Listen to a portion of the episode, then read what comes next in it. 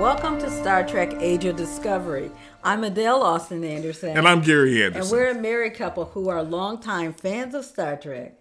This week, we're breaking down A Moral Star, Part 1, the Season 1 ninth episode of Star Trek Prodigy. We'll summarize the plot of the episode and share our observations. We'll end the podcast with the most recent Star Trek news.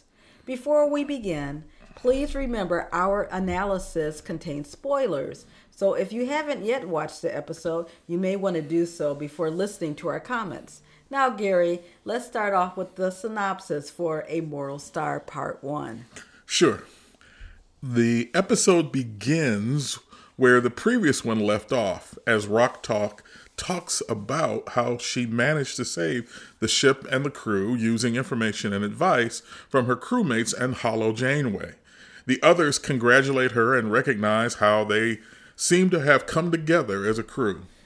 Dal leans against a deactivated copy of Dreadnought and accidentally knocks it over. This sets off a recording of the diviner who orders them to return to the prison colony Tars Lamora with the protostar within one day, or he would kill the remaining enslaved miners on the planet. The crew realizes the ship ha- only has enough power for one more proto warp jump. However, there is not time for them to jump to a Federation base to get help and then go to the prison colony. So they either must disregard the diviner's threat or return to Tars Lamora to gain the freedom of the enslaved miners. Most of the crew decide they must return to the prison colony, but as acting captain, Dal is not convinced. In a private conversation with Gwen, he tells her he would go back to the Tars Lamora to Tars Lamora if it were just him. However, he was concerned for the safety of his crewmates and their ability to pull off a high risk plan that might lead to all but Gwen being enslaved again. Gwen reminds Dal he need not try to solve the problem on his own. Instead, they should all work together. Under Dal's leadership, the motley crew make plans and train to secure the freedom of the enslaved miners. As an indication of their transformation into a crew, they now all sport Starfleet uniforms and com badges. After they ready themselves for their journey, they use the proto warp drive to jump to Tars Lamora. The diviner is pleased to see his daughter has returned with the protostar and decides to revise his condition for the release of the miners. Besides taking control of the protostar, he insists Gwen must go with him, even though Dreadnought warns that it, this will be a mistake. The others balk at the demand, but Gwen tells them it's the only way they can ensure the miners' freedom. She tells her father she will go with him if her protostar crewmates can use the, the, the diviner ship, the Rev 12, to transport the miners off the planet. Her father agrees to those terms and orders the electronic shackles to be removed from the enslaved miners. Gwen joins the Diviner and Dreadnought on the Protostar. The Diviner destroys Gwen's com badge and has Janeway reprogrammed so she willingly answers only to him. However, before they leave, the Diviner orders the destruction of the Rev 12 generators, which will compromise the planet's atmospheric shields and gravitational stabilizers. No one on the planet can survive long under these conditions. When Gwen objects, the diviner said he just promised he would provide a ship, not their lives. As the protostar leaves the planet's orbit, Dal and his crewmates float helplessly into space.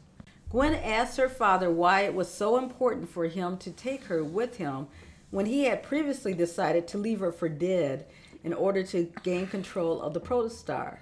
The diviner said the protostar was more than a ship, for it was their salvation. However, he now understands Gwen held deeper meaning for him, since she is a part of him. Willing to share the full truth behind his machinations, Gwen knelt before him so they can engage in a mind meld. However, after they connected, the diviner realized she was hiding something from him and knocked her away. Dreadnought discovers the protocore has been taken and the diviner recognizes his daughter's culpability in the scheme. Back on Tars Lamora, we learn Dal and his crewmates fully expected to be double crossed by the diviner and had prepared a plan to counter his evil scheme. Murf had swallowed the protostar core, and the crew had concealed the seemingly indestructible creature inside a replica of Zero. The real Zero had been hidden uh, in a case of an emergency in an evacuation thruster pack so the crew could put them on move uh, and move around without gravity Dal ordered Jankom, Rock, and Murf to restore the power to the ship, while he and Zero were to gather the miners for departure. At the episode's end, Dal hoped Gwen could buy them enough time for their plan to work. Wow. So, Gary, I really enjoyed this episode. And I'm not saying that, you know, I'm not dumbing down my criticism uh, because it's a kids' show. I really thought that this was an entertaining episode. Yeah, I thought it was too, and I th- and I thought it paid off on everything that we had seen up to that point in regards to what the what the the crew had gone through, who they had been when they first left Tars Lamora, yes. and who they were now. So let's delve a little bit deeper into the episode. In A Moral Star Part 1, we finally see what direction the joyride through the Delta Quadrant has been heading. Everything has been focused on forging these disparate alien beings into a cohesive crew. Throughout all of the creatures and situations Dal, Gwen, Rok-Tahk, Zero, and Murf have encountered since escaping, each experience has helped them to learn three important lessons. One, they are more successful when working together and relying on each other to achieve a shared objective. Two, they understand that being open and honest is the best way to build relationships. And three, they found out that showing compassion, empathy, and support for others is never a weakness. This growth in character happens just in time because as they are confronted with an offer from a very person they've been seeking to escape, Solem the Diviner. Through a holographic message projected from Dreadnought's 2.0's head, the Diviner offers re- to release all of his prisoners, called the Unwanted, in exchange for the Protostar's return. The Protostar's crew are given their own no win scenario. They can't trust the diviner will keep his word. At the same time, they can't allow the innocent to suffer when they might have a chance to free them. The crew knows they have only one moral choice return to the mining prison, or the miners will pay the price.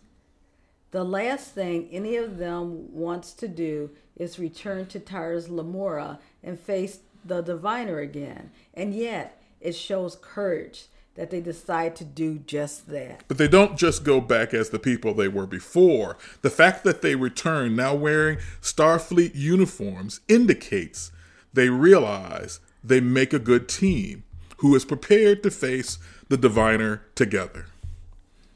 Each member of the Protostar crew shows how much they've changed. Rok-Tahk has new confidence about herself. Dal is no longer the impulsive young fool so desperate to escape that he could that he thought he could fly a freight vehicle into orbit in episode 1. His indecision in the current episode about returning is a heartfelt dilemma when faced with a no-win situation, which is why he compares it to the Kobayashi Maru. Gwen has also evolved into someone who understands that true loyalty is earned by those who are willing to make sacrifices on her behalf. Her former blind obedience to Solem is used to explain her willingness to play the sacrificial lamb when the, when the diviner changes the conditions of the bargain and demanded she stay on, aboard with him on the protostar. The successful ruse both distracts Solem and dis- demonstrates how much Gwen's character has changed since they escaped Tars Lamora. Realizing that once Solom has what he wanted, Dal and the others know they cannot depend upon him keeping his part of the bargain. So their their plan had to play out like an Ocean 11's heist or one of the Mission Impossible schemes. Solom could be defeated by using his own greed as a distraction to undermine his double dealing. Every piece of their plan showed what they learned from their previous adventures. The vehicle replicator was used to create the decoy Zero. They used the ship's transporter to beam their equipment and the real Zero down to Tars Lamora. And Murf's indestructible body was essential to concealing the stolen Protostar core from the Diviner and Dreadnought. The crew's growth in A Moral Star Part 1 is a reaffirmation of the Starfleet principles Holo Janeway has been encouraging them to embrace. Before they head back to the mining prison, she tells her crew I just want to say, I know you never thought you were Starfleet material, but today you're risking everything on a seemingly impossible mission to save others, to bring hope to a hopeless cause. Nothing's more Starfleet than that. Her acknowledgement is the clearest evidence that this crew is ready to meet any challenge in front of them. Finally, it's great to get more of John Noble in this episode as Solomon, Yes. the diviner. The diviner is a manipulative monster, as Gwen mentioned several times, but he's a very clever one. The diviner is also a multifaceted character. His sudden desire to have Gwen stay with him is an unexpected move.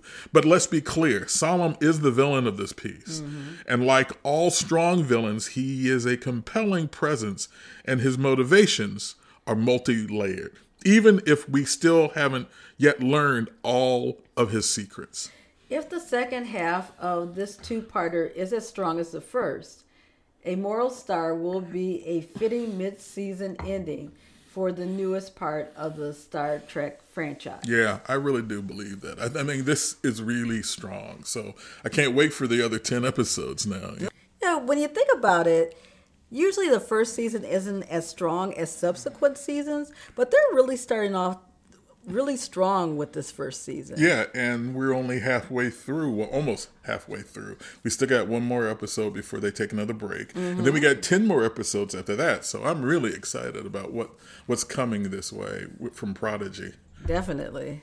So uh, let's move into some questions that are still posed to us following this episode. Um, the first part of A Moral Star left quite a few questions to be answered in episode 10 and in the subsequent 10 episodes following that. First among them has to be the liberating of the prisoners on Tars Lamora. We need to know how that goes. Despite the diviner's attachment to Gwen, we should remember he did create a new clone. That's right. Did they bring the new prog- progeny on board the Protostar or leave it on Tars Lamora? We're going to find out pretty soon, I think. What is at the basis of Solemn's obsession with the protostar? Does it have to do with the near extinction of his of his own species, the the Vau N'Akat? Um, does it have any possible relationship to Dal's parents? Will Dal and the crew be able to pilot the Rev 12 and go after the Protostar without Holo Janeway to guide them? That's right. I mean, when you think about it, this will be the first time they'll be piloting a ship without some kind of, you know, holographic assistance. Right. Will Dreadnought's reprogramming of Holo Janeway be irreversible, or did Gwen prepare for something like that and write a contingency code into the system? Oh, yeah. Or did Dreadnought's version of Holo Janeway just be a pre-designed disguise when you think about it? Yeah, yeah. So it'll be interesting to see because again, they know that um, before they actually did reprogram Janeway. Right, So they've done it m twice before. and they knew that you know that Solomon was probably going to get the Protostar. So why not put in another program for Janeway so that it's really their program, the Right. you know Dal and his crew's program, not uh, Solemn's or Dreadnought's program. yeah, I mean, because she's looking pretty goth when you think about it. you know. right, right. you know, it's like whoa, all the color go out of her face and whatnot. You know, yes. wonder if she'll be. dri- Although I do not like the stereotype that you know when you're evil you're darker. That's true, And that's and and so I would say that was my only criticism about it. Yeah. I mean, why didn't you just make her paler? You know, instead of making her darker. Yeah, yeah. Okay. Well, all I know is she looks like she drinks blood now. So Gary, let's talk about some Star Trek news. sure. Doug Jones is going to receive an award. Again? Yes. Award winning actor Doug Jones, whose legendary characters have been created beneath masterful makeup and prosthetics and sitting hours in a chair, has been named the recipient of the inaugural The Chair Award from the Makeup Artists and Hairstylists Guild. Oh wow. The chair award will be presented by actress Sonequa Martin Green, Jones's co-star on Star Trek Discovery. The Makeup Artist Awards Gala honors outstanding achievements of both makeup artists and hairstylists in motion pictures, television, commercials, and live theater, and will be held on Saturday, February 19th, 2022, at the Beverly Hilton Hotel. The announcement was made um, this weekend by Julie Socash, president of IATSE's Local 706. Now let's talk about David Gerrold. Gerrold, a novelist and screenwriter, is the 2022 winner of the Robert A. Heinlein Award. The award is bestowed for outstanding published works in science fiction and technical writings that inspire the human exploration of space. This award is in recognition of Gerrold's body of work, including his emphasis on young adult space travel novels and his inspired creations for Star Trek. His latest novel, Hella, was published in 2020, and it's about space colonization and written for young adults. Gerrold is probably best known to Star Trek fans as the screenwriter for um, the Star Trek original series, season two episode, The Trouble with Tribbles. The animated series episodes, More Trouble, More Tribbles, and Bem. The nonfiction books, The World of Star Trek, and The Trouble with Tribbles. The Heinlein Award will be formally presented during uh, the opening ceremony of the Balticon 56 conference on Friday, May 27th. Balticon will take place at the Renaissance Baltimore Harbor Place Hotel as long as the event can be held safely with COVID protocols in place. Gerrold will participate in the Balticon program across Memorial Day weekend. Next, let's talk about Star Trek Picard's future. Yeah, there's some big news about that. Well, kind of big news. Well, maybe news. maybe Maybe not news. Maybe it's just rumors. rumors. The latest issue of the UK's SFX magazine features a 10 page article on the upcoming season of Picard. The article caused a little bit of a stir when Patrick Stewart said he was now shooting season three and only had a few episodes left before the series finale. Of course, Stewart had always said he would only do three seasons of the series. Yep. However, some fans thought it had been decided there would be no spin offs from the show. The assumption is not true. Um, no decision has yet been made regarding the future of Picard related projects. Uh, we're sure that probably will depend upon how well the second and third seasons of Picard plays with audiences and whether the, a character or two can emerge that would be worthy of a Viacom CBS investment in a sp- spin-off series. I, I think we've got some some good characters that could potentially yeah. be sp- and and some that could be brought into the mix as well. Definitely.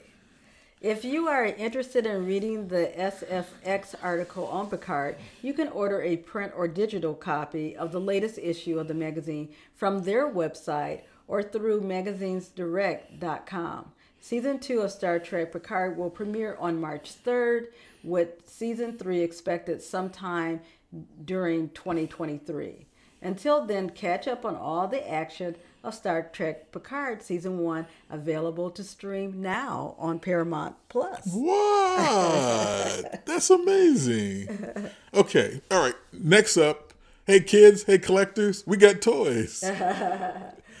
After a 12 year hiatus, Playmate Toys garnered a new licensing arrangement, one which would allow them to explore the universe of Star Trek Discovery and other new franchise adventures with much acclaimed and award winning attention to detail.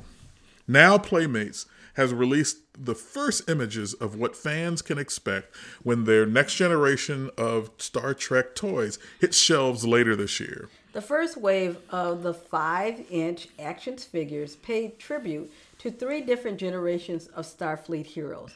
Here are the groupings you will find. Number one, Kirk, Spock, and Khan from Star Trek The Wrath of Khan. Second, Picard, Data, and Riker from Star Trek The Next Generation. Third, Burnham and Saru from Star Trek Discovery. The legacy fi- figures also feature nostalgic packaging with retro style blister cards, while figures linked to the new shows will be packaged on a new Star Trek Universe blister card. Also included in this first release are two collectibles from Star Trek the original series an 18 inch replica of the original USS Enterprise NCC 1701 hmm. and a Type 2 phaser. All items from this first new Playmates release are currently available for pre order at entertainmentearth.com with expected shipment in July and will appear in stores later this fall. Wave 2 is expected to release in 2023 with a preview expected later this year. And finally, in Star Trek news, we have some more award nominations. Now in its 10th year, the Queerty Awards recognizes the best in LGBTQ culture and media. For the 2022 awards, Star Trek Discovery's Dr. Hugh Culber, Wilson Cruz, and Lieutenant Commander Paul Stamets, Anthony Rapp, have been nominated in the Best On Screen Romance category. Queerty Awards winners will be announced in late February. So, in closing, next week we will return with the review of the second part of the Star Trek Prodigy cliffhanger episode, A Moral Star. In addition, we would like to remind you to share a link to Age of Discovery with people you know who enjoy Star Trek as well. And until that time, Like, subscribe, and follow Star Trek Age of Discovery on Twitter at Star Trek AOD, on Facebook, at our website, sta- StarTrekAOD.net, where we offer additional articles on Star Trek canon, interesting sidebar issues, and other aspects of the show. Also, email the show at Star Trek AOD at gmail.com. But until then, live long and prosper.